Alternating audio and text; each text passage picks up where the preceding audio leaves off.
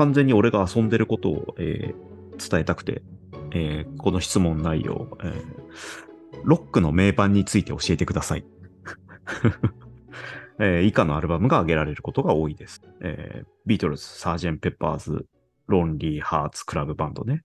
あとはピンク・フロイドの狂気、えーレッド・ツェッペリンのフォー、えーローリング・ストーンズのメインストリートのならず者、えーザ・フーの Who's Next、ザ・ドアーズのザ・ドアーズ、えーフリートウッド・マックの噂、イーグルスの Hotel California、うん。で、ニルバーナの Nevermind。面白いのは80年代が1個も入ってないんだよね。60年から70年。で、最後、ニルバーナの Nevermind 91年。まあ、それ言ったら2000年以降入ってないんだけど、何を参考にデータ拾ってきてんだろうなって思っちゃうよね。そうね。だ 何を参考にしてんだろうね。そうそう、なんか若干おじさん臭い人をから人をモデリングして回答してるっぽい気がするよね。で、こっから深掘りが始まるわけですよ。えー、ニルバーナのネバーマインドはなんで名盤なんですかと聞くとちゃんと返してくれるわけ。えーネバーマインドは1991年にリリースされ、グランジロックの代表的なアルバムとされています。えーこのアルバムはグランジロックブームを引き起こし、90年代の音楽シーンを大きく変えました。ね、その中でもシングルカットされたスメルズ・ライク・ティーン・スピリットは特に有名で、MTV などでも大きく取り上げられ、えー代表曲となりました。で、カルト的な人気を誇る Come As You Are や In Bloom も収録されています。ね。で、えーグランジロックの要素を取り入れながらも、独自のアイディアを取り入れた楽曲を提供し、時代を超越した音楽性を持つアルバムと評価されています。っていうね。うん。なんかしっかりしてんなと思って。うん。ただ、俺何言ってるかよくわからなかったぞ。いや、俺的にはわかるっていうね。あなんだろうなるほどね。時代を超越する、そういうオリジナリティがあったんだなっていうのがね。うんうん。で、ここで、まあ、グランジロックって何ですかって聞くと、まあ、ちゃんとシアトルを中心に発展したね、音楽ジャンルで、まあ、ハードロックやメタルといった伝統的な要素に、パンクロックやニューウェーブの要素を取り入れ、独自のサウンドを生み出しましたとかさ。うん。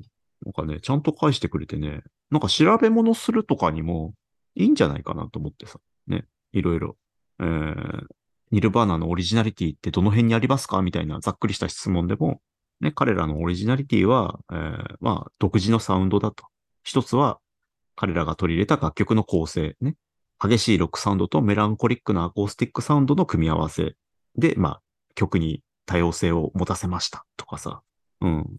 あとは歌詞自体も攻撃的なものとメランコリックな歌詞が組み合わさって曲に深みがありますとかね。なんかすごいね、評論家にもなれるんだよね。うーんう。ん。えー、っていう感じでね、はいはい。遊んでたわけね。遊んでましたね。完全に仕事中に見入られてしまいましたね。ただ若干ユーモアが、えっと、まあ、笑いね。笑いが苦手なのかなっていう気はしてて、うん。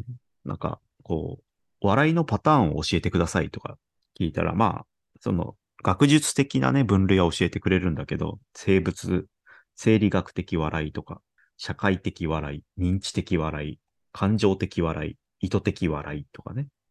まあなんか、認知、認知、認知笑いっていうのは、その、なんだろう、矛盾したことをね、言われて、一回うんってなるんだけど、それが、矛盾が解消したときに、あ、そういうことかって分かったときに笑うっていうのが認知的笑いなんだけど、うん。じゃあこれの具体的なね、ジョークを教えてくださいっていうと、えー例1。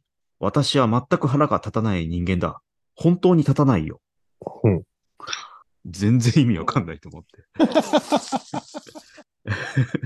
えーそら例 じゃあ、まあこれ、まだちょっと様子見ね。えー例2。ジョンは、私はスイス人だ。と言ったが、彼は実際にはスイスに住んでいない。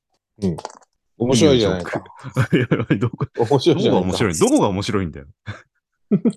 彼はスイス人だって言ったけど、スイスに住んでないんだ。間違いない。みたいな。なんかもう一言欲しいんだよな。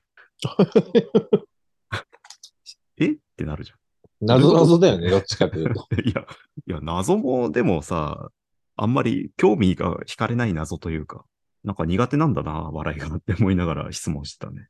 そうだね。うん。で、最初のやつも、解説もついてんだよ。うん。最初の、ね、私は、私は全く腹が立たない人間だ。本当に立たないよ。うん。ね、このジョークは腹が立つと立たないという矛盾する言葉を使っています。うん。ね。で、聞き手はその矛盾を解消するために頭を使って理解を試みます。その結果、笑いを引き起こしますって書いてんだよ。まあ、小平君も 職場で爆笑してしまったわけじゃないか。まだ理解できてないんだけど。私は全く腹が立たない人間だ。本当に立たないよ。まあ、どういうことだ？まあ、もし、ね、無理やり解釈するとしたら、この後ろの本当に立たないよって言ってるのを切れながら言ってるとかね。本当に立たないっつってんだろみたいな。っていうことだったらわかるんだけど、うん。うんそうなのかなみたいな。そこまでは書いてないしな。うん。うん、ちょっと人間にはまだ早すぎたかもしれないっていうね。いや、もうだから小平君報復絶倒してしまったわけじゃん。えー ニヤニヤはしたよ。意味わかんねえ、みたいな。えーさっきのね、スイス人だのジョーク。これも解説されてて、このジョークは、スイス人だと、スイスに住んでいないという矛盾する言葉を使っています。そのため、聞き手はその矛盾を解消するために頭を使って理解を試み、その結果笑いを引き起こします。っていうね。あの、いや、その、その結果までの過程が全く見えないんだよね。だ報復絶倒したわけでしょ？別にだって、ジョンはさ、スイス人だって言ってもいいし、別にスイスに住んでなくても、ね、スイス人の人はいるわけじゃん。うん。全く何も矛盾してない。うんうん。スイスに住んでないんだけどね、みたいなことなのかね。うん。じゃない？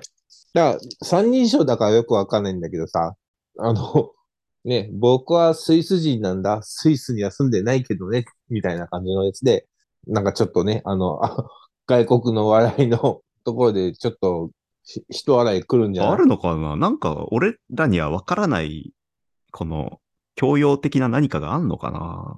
うん。